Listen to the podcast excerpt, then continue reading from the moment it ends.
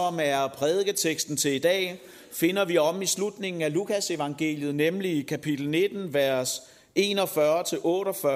Har man en bibel med, er det på side 948, hvis man har sådan en øh, standardudgave, eller så er skriften også på væggen. Vi vil rejse os op, og så vil vi øh, høre det i Jesu navn.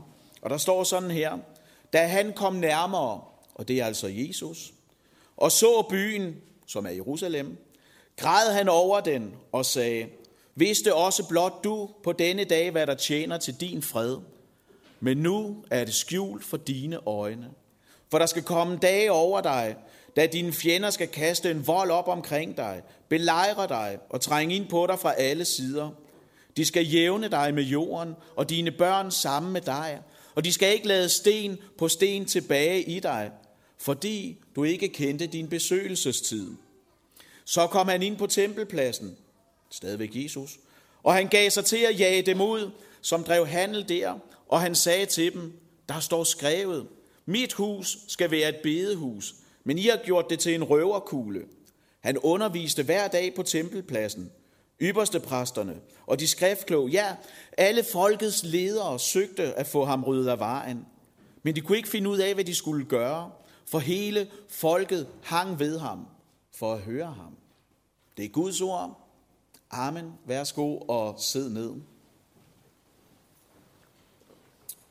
Se, øh, nu ved jeg jo ikke, hvordan jer, som øh, sidder her, har det med Moses Hansen. Måske nogle af jer tænker, hvem er det? Og andre kan måske godt øh, fremkalde sig hans billede for jeres indre øje. Fordi det korte svar på spørgsmålet om, hvem Moses Hansen er, det er jo, at han er en mand, som i mange år har været en røst i ørkenen. Han har været en, der har talt sekulariseringen i Danmark midt imod. Han har stået ved pornomesser, han har gået igennem korset med, i Nørre, på Nørrebro. Han har løbende, frimodigt proklameret evangeliet og budskabet om Jesus. Det har måske ikke altid været lige elegant, og det har måske ikke altid været med sådan øh, den største fingerspidsfornemmelse. Men man kan ikke tage fra ham, at han har gjort det med masser af mod. Med masser af mod har han stillet sig derud, hvor han blev synlig for andre. Hvor andre de kunne få øje på ham, og det budskab, som han stod for. Hvor han fremholdt Kristus som den eneste vej til det evige liv. Og se, teologisk, så flugter vi jo nok ikke øh, med Moses Hansen sådan på alle punkter. Mig bekendt, så, øh, så har han aldrig prædiket LM, og det er der en grund til, tænker jeg. Men jeg har altid beundret ham for hans store mod. Jeg har altid været fascineret af Moses Hansen, fordi han har været meget mere modig, end jeg nogensinde sikkert bliver. Og derfor så blev jeg også noget trist, da jeg i sommer nede på Haderslev Næs og alle mulige steder sådan, hørte, at han var faldet i synd. Og derfor blev frataget alle sine tillidsværv. Fordi han havde været sin kone utro. Og se, når, når faldet handler om utroskab, så bliver vi på en eller anden måde nysgerrige. Så tænker vi nogle gange, bare der var sådan et åndeligt se og høre, hvor vi kunne få lov til at læse lidt mere sådan om det her. Og øh, det er jeg glad for, at vi ikke har. Fordi dybest set så tænker jeg, at den her sag, den kalder mere på vores forbøn end på vores nysgerrighed. Men der er også en overset vinkel i det her, som jeg ikke synes, jeg har set nogen behandle endnu. Og det er mandens alder. Jeg har googlet mig frem til, at Moses Hansen han er over 75 år gammel. Og se for mig, der har det været en tydelig understregning af den her sommer, at fristelser har ikke nogen udløbsdato. Vi vil aldrig i det her liv komme til et sted, hvor, frels, hvor fristelserne så at sige slipper sit tag i os. Vi vil altid uden ophør være i sigtekornet for djævelens angreb. Der er ikke noget helle. Der er ikke noget neutralt sted, hvor vi kan stille os hen. Når jeg taler med folk, og det er selvfølgelig ikke jer, der sidder her, men det er, altså, det er folk andre steder i Aalborg eller Herning eller sådan nogle dårlige steder, sådan, ikke også? så hører jeg nogle gange folk tale som om, at hvis jeg bare lige kommer igennem den situation, jeg befinder mig i nu, hvis jeg bare lige kommer på den anden side af den her livsfase, jeg er i nu, så vil fristelserne nok være færre. Så vil de nok slippe sit tag i mig, så vil jeg ikke mærke det lige så intenst, som jeg gør nu. Hvor man så at sige kobler fristelsernes styrke og pågåenhed sammen med der, hvor jeg er nu. Fordi man tænker, når jeg kommer lidt længere frem, når jeg bliver lidt mere moden menneske eller lidt mere moden kristen, så bliver det sikkert anderledes. Så kan vi slippe fri. Og venner, det er en løgn. Vi når aldrig til det sted, hvor vi bliver fristelsesfrie, før Jesus kommer igen. Indtil da, der vil vi opleve fristelser, og vi vil også opleve fald. Vi vil også stå tilbage og se på syndefald i vores liv. Og det betyder, at vi kommer aldrig, vi kan aldrig komme til et sted her i livet, hvor vi ikke har brug for Jesus. Der er ikke noget tidspunkt i livet, hvor du ikke har brug for ham. Og det er det, som vi skal være sammen om i dag, hvor Jesus han står og ser ud over Jerusalem og begynder at græde ved synet. Og det jeg dybest set gerne vil sige til jer i dag, hvis man skal opsummere den her prædiken i bare én sætning, så er det den her. Vær ikke en, som Jesus græder over. Vær ikke sådan en. Men inden vi ser nærmere på det, så lad os lige sætte scenen for det, som er dagens tekst, som jo kronologisk faktisk hører til i påsken. Fordi vores afsnit, det markerer afslutningen på det her lange, lange beskrivende afsnit, der er i Lukas evangeliet, om Jesu vandring op mod Jerusalem. Allerede om i kapitel 9, altså 10 kapitler før det her, der har Jesus sagt i vers 52, lad os gå op mod Jerusalem. Og så skildrer Lukas den her vandring, hvor Jesus han går på vej mod Jerusalem en sidste gang, fordi han er på vej mod sin død. Jesus ved godt, at han går imod sin egen korsfæstelse. Lige kort før det her, der er Jesus reddet ind i byen. Han har modtaget folkets hyldest. Fordi der var det palme søndag, som vi sidenhen har kaldt det. Og nu er vi så her, hvor der er fem dage til, at Jesus han bliver fanget. Der er fem dage til, at han bliver mishandlet og slået ihjel. Og se, det ved Jesus godt. Døden var jo ikke noget, der kom bag på ham. Nogle gange så taler vi om, at mennesker de dør uventet. For eksempel når der er terrorangreb, som vi har set i den her uge. Når folk de bliver stukket ned som i Finland, eller når vi ser folk bliver kørt ned, ned i Spanien, så snakker vi om, at døden kom uventet. Der var ingen af dem, der havde regnet med, da de stod op den morgen, at det blev deres sidste. Og døden indhentede dem. Men sådan er det ikke med Jesus. Døden kom ikke bag på ham. Den var ikke uventet. Dybest set var den ikke uventet for nogen, for den havde været proklameret lige siden søndefaldets aften. Og altså, nu har jeg været præst i øh, godt syv år her. Det meste af tiden lønnet præst. Og alligevel så har jeg ikke stor erfaring ved, med at være sammen med mennesker, hvis liv render ud. Det har jeg faktisk ikke. Det er ikke mange dødslejre, jeg har været tilkaldt til. Men lidt har jeg prøvet. Og jeg har hørt, og jeg har læst mig til, at når man står ved sådan et dødsleje, når man godt ved, at nu er livet ved at rende ud, så er en af de ting, man naturligt gør, hvis man er sammen med sine kære, det er, at så ser man tilbage på det, der har været. Man prøver at få talt ud. Man prøver at sørge for, at der ikke er noget usagt tilbage. Og man mindes det, der var. Ser tilbage på det, der var med glæde. Men det gør Jesus ikke. Han dvæler ikke ved minderne, så at sige. Men han bruger den sidste tid lige op til, han bliver taget til fange, til at udruste sine disciple. Han ved, hvad der venter ham. Men han ved også, hvad der venter dem. Og derfor så bruger han sin sidste tid på at undervise dem.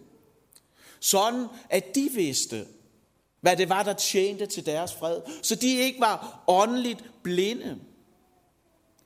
Sådan, at de var overbevist om, hvem og hvad det var, der kunne give dem det evige liv. Sådan, at de ikke ville ende det samme sted som alle, eller i hvert fald de fleste indbyggere i Jerusalem. Nemlig der, hvor evangeliet var skjult for deres øjne, selvom det stod lys levende lige foran dem. Og det kan jo egentlig godt undre. Fordi hvis vi lige standser op et kort øjeblik og ser lidt nærmere på Jerusalem, så er der jo ingen by som den. Der er ingen by, som overgår den. I Gamle Testamente, der lærer vi, at det var stedet for Guds eget hus. Det var der, templet lå. Jerusalem, det var der, hvor Guds navn boede inde i det allerhelligste, inde i det sidste rum, inde i tempelbygningen. Det var himmel på jord, bogstaveligt talt. Det var det sted, der var så helligt, at her der var, måtte ypperste præsten kun gå ind en gang om året. For det var der, Gud boede. Det var her, det var det ene sted i hele verden, hvor der skulle forrettes Guds tjeneste. Det var her profeterne de virkede. Og læser vi lidt videre i Lukas evangeliet, der hvor vi har slået lejr i dag, så ser vi også, at det var der Jesus han blev fanget. Det var der han blev henrettet. Det var der han blev begravet. Og det var også der han opstod igen. Det var byen, hvor Helligånden blev udgydt pinsedag. Det var verdens første mission, missionscentrum, hvorfra verdensmissionen blev startet. Så der er ingen by som Jerusalem. Der er ingen by, som overgår Jerusalem. Den havde alt. Den havde haft alle muligheder. Mange af Bibelens centrale skikkelser havde deres udspring og virke i den her by. Og alligevel siger Jesus, da han ser ud over den den her dag, I kendte ikke besøgelsestiden. I var ikke klar. I tog ikke imod. Byen, den var åndeligt immun over for Guds ord. De var blevet resistente over for det. Og Guds straf ramte. De blev ramt af Guds dom. Og jeg var med på, at besøgelsestid, det er jo nok et bibelsk ord. Vi har jo lige læst det samme fra Bibelen. Men det er jo ikke ens betydende med, at det er et ord, vi kender. Den bibelske betydning af.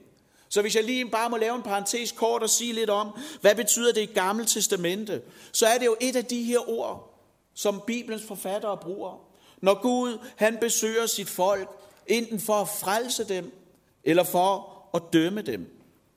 Vi har ikke tid til at slå det op nu, men altså et eksempel kunne være Esajas' bog 29, eller 1. Mosebog, kapitel 50, hvor meningen er klar og umisforståelig. Der er en tid, der er et tidspunkt, hvor Gud kalder på et menneske, hvor han så at sige inviterer sig selv ind i deres liv. Hvor det er mulighed for at få et møde med Gud. Hvor det er muligt at få det, som Gud gerne vil give os, nemlig tilgivelse, genoprettelse og evigt liv. De ting, som vi mistede på søndefaldets aften. Hvor Gud indbyder os til fællesskab. Det er vores besøgelsestid. Det er her Gud kommer og spørger, må jeg komme ind? Og tager vi ikke imod det? Holder vi Gud ude? Holder vi Jesus ud i strakt arm? Så kender vi ikke vores besøgelsestid. Og nogle gange, så kan man jo godt opleve, at hvis der kommer øh, folk til en større, man ikke vil have med at gøre, så lukker man døren, og så går de væk, og så slipper man for dem. Men sådan er det ikke med Gud. Gud kan du ikke komme udenom, og du kan ikke komme af med ham. Og tekstens alvorlige budskab er jo, er jo, at hvis du ikke har Gud som frelser, så kommer han som dommer. Og jeg har tænkt noget over til i dag. Hvordan kan jeg bedst illustrere det? Hvordan finder jeg et billede på det? Og så var det, jeg kom til at tænke på forsikringer. Fordi normalt så er forsikringer jo noget, som folk omtaler positivt. Jeg tror kun, det er Anne-Marie, min egen kone, som synes, at det er noget skrammel sådan, ikke også? Det er noget unødvendigt bras. Men altså, mange andre, nærmest alle, 99,9 procent af andre mennesker sådan, ikke også? De synes, det er så indlysende en god idé, at man nogle gange næsten kan høre folk omtale dem, der ikke har forsikringer, som dumme. Fordi det er en tåbelig idé ikke at være forsikret. For hvis du ikke er forsikret, så er du heller ikke beskyttet. Vi har sådan udviklet en fast vending for det i vores sprog. Hvis du ikke er forsikret, så har du ikke nogen dækning. Så har du ikke dækket. Og fordi vi gerne vil dækkes, fordi vi gerne vil være på den sikre side, så betaler vi en pris for at være på den sikre side. Vi prøver at skærme os imod noget, som vi håber ikke vil ske. De fleste af os har forsikringer, men vi håber aldrig, vi får brug for dem. Men, siger Jesus, her er der ikke noget eventuelt. Dommen, det er ikke noget, der måske engang ved tidens ugunst vil ramme Jerusalem. Der er ikke noget eventuelt. Den kommer, siger han. Og hvis vi læser efter, hvad han siger, så er der ingen, der undslipper den. Han beskriver jo en massakre. Han beskriver, hvordan romerne, hvad de gjorde ved Jerusalem, da de indtog den. Og jeg kan godt sige, jeg kan vel sige det sådan på en pæn måde, der var ikke nogen menneskerettighedskonventioner dengang vel. Og selv hvis der var, så overholdt de dem ikke. Tidligere på sommeren, så kunne man høre, at det er måske mest de unge, der gik rundt og sagde det her sådan, winter is coming. Og det er ikke fordi Britta Winter eller andre i hendes familie sådan kommer, sådan det er ikke det vel. Men det var fordi, at det var sådan catchphrasen, det var mottoet, det var sloganet for Game of Thrones sæson 7. Fordi nu skulle der ligesom bages op til det endelige slag. Velvidende, der er en sæson 8, og også lidt senere sådan, ikke også? Men altså, det var det, de sagde, winter is coming. Og det kan godt være, at den er kommet. Det ved jeg ikke, for jeg har ikke set efter. Men vi ved, at dommen kommer. At Guds dom kommer. Der er ikke noget eventuelt over den. Og vi ved også, at den er uafvendelig i egen kraft. I os selv, der er vi dækningsløse over for Guds vrede. Og derfor så må det jo være en daglig bøn for os, at Gud må åbne vores øjne, så vi tydeligt ser det. At vi ikke kan klare os uden ham. At vi aldrig kommer til et sted i livet, hvor vi så at sige kan klare os med gårdsdagens nåde. Men hvor vi glæder os over, at Guds nåde er ny hver morgen, fordi vi har brug for den. Fordi vi ikke kan undvære den. Fordi det er alene af den, som kan give os dækning. Og derfor er det, jeg gerne vil sige til jer i dag, vær ikke en af dem, som Jesus græder over. Vær ikke en dækningsløs kristen. Når folk i Jerusalem, få dage efter, at de havde hyldet Jesus, endte med at ville have ham henrettet, at de så at sige krævede hans død, fordi de gerne ville have Barabbas fri i stedet for, så var det jo fordi, han grundlæggende var overflødig for dem. De havde ikke brug for ham. Han var i vejen, og derfor skaffede de ham af vejen. Fordi han troede dem. Og det er vel i virkeligheden også sådan, Jesus han virker på os i dag. Enten så føler vi os tiltrukket af ham, og så får han lov til at blive frelser ind i vores liv. Eller også så føler vi os truet af ham. Fordi det med at lukke ham ind, det betyder også, at man giver ham adgang til at ommøblere det hele. At ændre prioriteringerne i vores liv. Og måske også vil lægge os nogle hindringer i vejen for det, vi synes, der er det gode liv. Men venner, virkeligheden er jo, at uden Jesus, så er du dækningsløs. Uden Jesus, så har du ingenting. Uanset hvor meget friværdi du har i dit hus, uanset hvor meget værdi du har i huset, af møbler, og plakater og bestik og alt muligt andet. Uanset hvad du har stående uden på parkeringspladsen, eller hvad du har stående på kontoen. Uden Jesus er du dækningsløs. Du er ubeskyttet. Og derfor så må vi aldrig nogensinde nå til det punkt, hvor vi stiller os tilfreds med gårdsdagens nåde. For det største, første og det mest fundamentale, vi tror og bekender, det er jo, at uden Jesus, der er jeg ingenting. Uden ham har jeg ingenting. Fordi at være næsten frelst, det er det samme som at være fuldstændig fortabt. Og derfor så er det, vi har brug for Jesus. For vi kan ikke selv. Og derfor så er det, at vi nu er nået frem til dagens quiz. Indimellem så indlægger jeg en quiz i mine prædikner, sådan, og den, øh, den er vi nået til nu. Og øh, dagens spørgsmål, det er i kategorien bøger. Og øh, spørgsmålet, det lyder sådan her. Ved I, hvorfor der kommer så mange selvhjælpsbøger hvert år op mod jul? Ved I, hvorfor der kommer så mange selvhjælpsbøger hvert år op mod jul? Er spørgsmålet forstået? Hvorfor gør der det?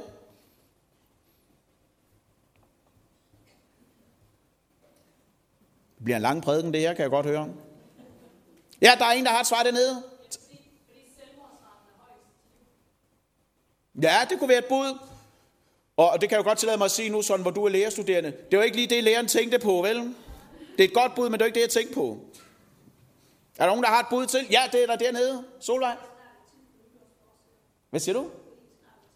Ja, det er også et godt bud. Det er heller ikke det, jeg tænker på. Er der nogen, der tør en sidste gang? Er det en hånd, Frida? Er det en, er det en finger? Du sidder med fingeren der jo, ja?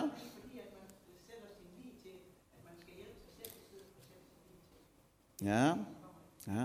Det er også et godt bud. Det er heller ikke det, jeg tænker på. Ved du, hvorfor der kommer så mange selvhjælpsbøger? Det er, fordi ingen af dem virker. Det er, fordi ingen af dem virker. Det er rigtigt. Hvis der virkelig var en selvhjælpsbog, som virkede, så ville den jo sidde på hele markedet. Så ville den nærmest blive et verbum, ligesom altså, jeg googler, eller jeg skyper, eller sådan noget. Fordi når, når ting bliver dominerende, så gør vi dem til verber. Men der er jo ikke nogen af de her selvhjælpsbøger, der virker, og derfor så udgiver man stribevis af dem hele tiden.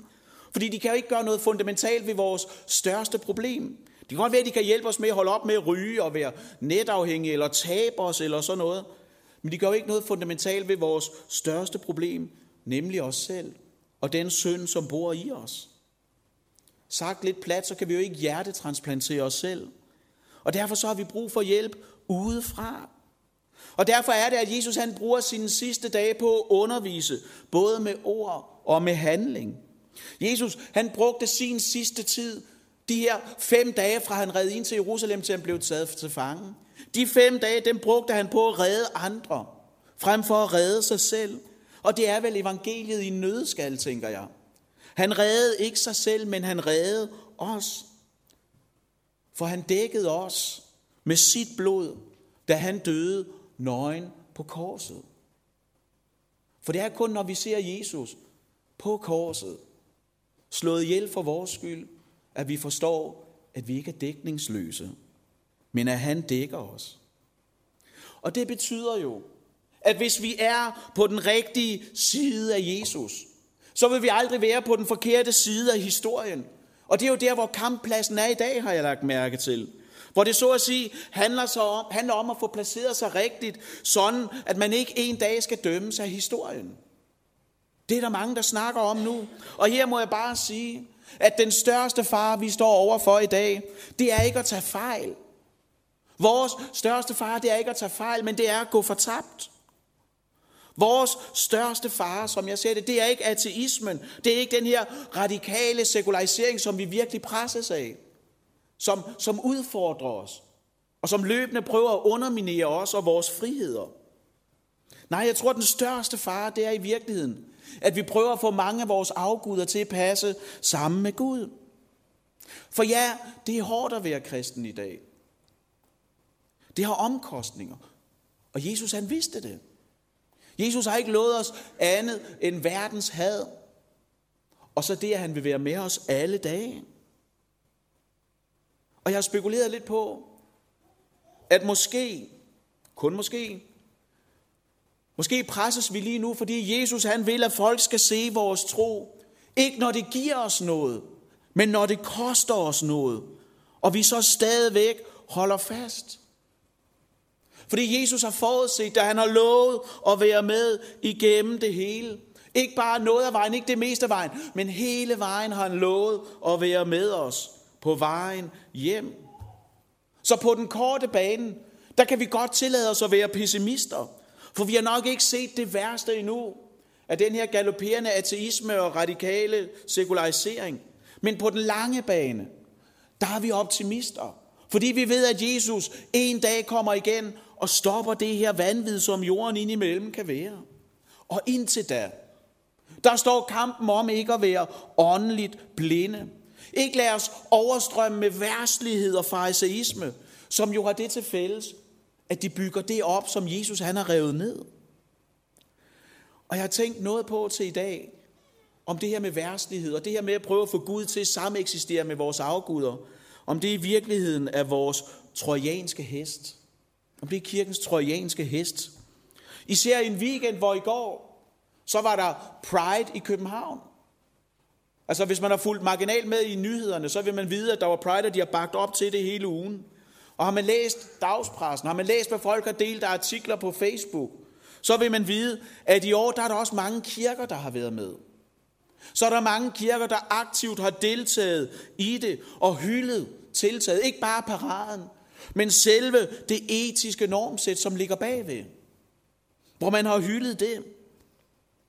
Og det er som om, tænker jeg, at det åbnede øjnene for, at værtslighed og det her med falsk afgud, det er virkelig den trojanske hest. Fordi det er som om, at kirken driver imod kompromiset og kalder det tolerance. Det er som om, vi driver imod ulydighed, og så kalder vi det frihed. Inden vi ender der, hvor vi erstatter overtro med tro. Løsrevet fra Jesus og hele det bibelske grundlag. For det, der bliver tydeligt for mig i det her, det er jo, at den måde, verden i dag håndterer synd på, det er enten ved at benægte det, eller ved at omformulere det, omdefinere det, redefinere det. Og det er jo i skærende kontrast til Jesus. For Jesus han hverken undskylder, eller redefinerer, eller omformulerer synd. Han fastholder Bibelens forståelse af synd, og så forsoner han det. Og den eneste måde, hvorpå han kan gøre det, det er fordi, at han er Gud. Prøv at overveje følgende. Det må have været enormt svært at hævde, at man er guddommelig og perfekt, og så har fået dem i samtiden til at tro på det.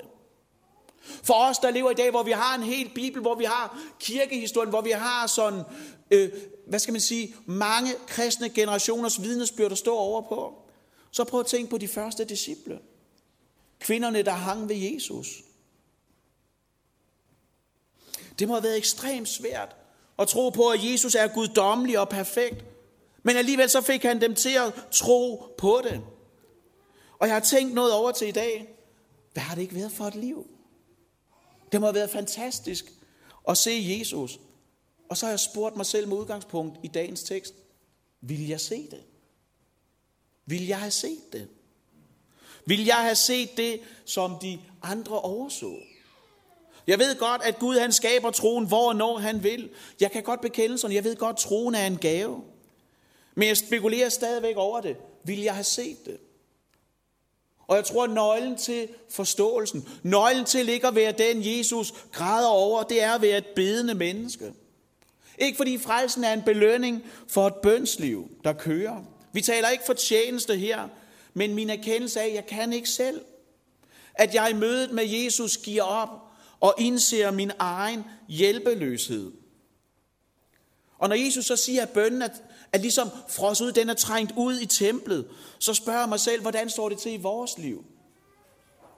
Er bønslivet også trængt ud der? Er bøn en integreret del af mit liv? Fordi jeg har jo lagt mærke til, at vi beder oftest kun om de ting, vi ikke selv tror, vi kan klare. Og derfor, da jeg så læste en, øh, en artikel af en amerikaner i, i den her uge, så blev jeg dømt. Så blev jeg ramt. Fordi det, han spurgte om, som jeg også gerne vil spørge jer om, det var følgende. Hvis alle vores bønder i denne uge blev hørt og svaret med et ja, hvor mange var så blevet omvendt? Hvis ægteskaber var blevet styrket, hvor ville evangeliet gå frem, og hvor mange missionærer var blevet rekrutteret? Det synes jeg er et dømmende spørgsmål, i hvert fald ind i mit liv. Vi må ikke lade bønnen blive trængt ud af vores liv, men vi er nødt til at skabe plads og tid og give den prioritet.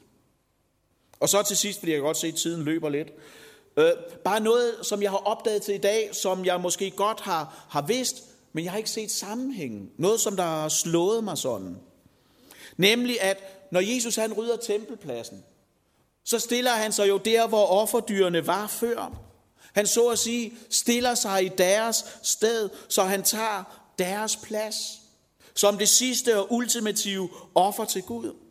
Jesus han vidste, hvad han gjorde, både da han ryddede tempelpladsen og da han blev korsfæstet. Jesus han havde jo ikke noget dødsønske. Skal torsdag aften ude i Gethsemane have, bad han om, at hvis det var muligt, så lad denne kalk gå mig forbi. Men da Gud sagde nej, så forblev han lydig, ja lydig ind til døden på et kors, og dermed så blev han alt. Han blev vores vej til Gud, fordi han blev vores befrier. Han dækkede os ved sin død. Og konsekvensen af det, det er jo, vi er ikke overladt til at spille stangtennis med vores egen søn. Fordi hvad er det, der sker, hvis man spiller stangtennis med sin egen søn? Så oplever man jo, at uanset hvor hårdt man slår til den, så kommer den igen. Den kommer altid tilbage til os. Vi kan ikke blive fri for den. Og vi kan ikke løsrive os. For vi kan ikke selv skaffe det offer. Vi kan ikke selv være det offer, der skaber soning og fred med Gud. Men det vi ikke kunne, det gjorde Gud gennem Jesus. Hvor skyld i dag kommer og siger til os, du fejlede. Så kommer skammen samtidig og synger overstemme og siger, du er en fejl.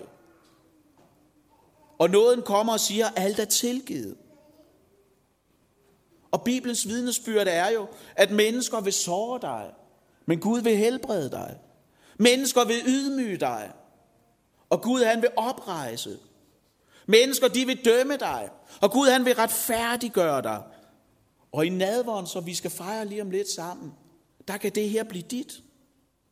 Har man været til Guds tjeneste før her, så vil man vide, at når det sidste nadverhold er færdigt, og det er mig, der står for nadveren, så citerer jeg altid det første vers fra Romerbrevet kapitel 8. Så er der nu ingen fordømmelse for den, der er i Kristus Jesus. Men venner, alt er jo ikke sagt hermed. Fordi Paulus, han stopper ikke der. Han fortsætter, og så fortæller han, hvad betyder det, at der ikke er nogen fordømmelse? Jo, konklusionen af, resultatet af, at der ikke er nogen fordømmelse, er, skriver han, hvad er der mere at sige? Er Gud for os? Hvem kan da være imod os? Men i alt dette mere end sejrer vi ved ham, som har elsket os. For jeg er vidst på, at hverken død eller liv eller engle eller magter eller noget nuværende eller noget kommende eller kræfter eller noget i det høje eller i det dybe eller nogen anden skabning kan skille os fra Guds kærlighed i Kristus Jesus, hvor Herre. Det Paulus han siger, det er, hvis der ikke er nogen fordømmelse, så er der heller ikke nogen adskillelse. Ingen fordømmelse og ingen adskillelse for den, der er i Kristus Jesus. Så hvis du kommer til Jesus i dag, hvis du lukker ham ind i dit liv, hvis du om lidt kommer til nadver og tager imod hans læme og blod, så er du ikke en af dem, han græder over.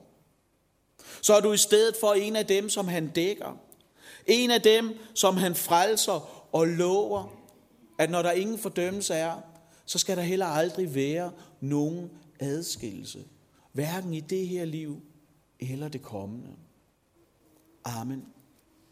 Der vil nu være et minuts stillhed til refleksion, og derefter så vil jeg bede menighedsbønnen, men inden jeg gør det, så vil jeg høre, om der er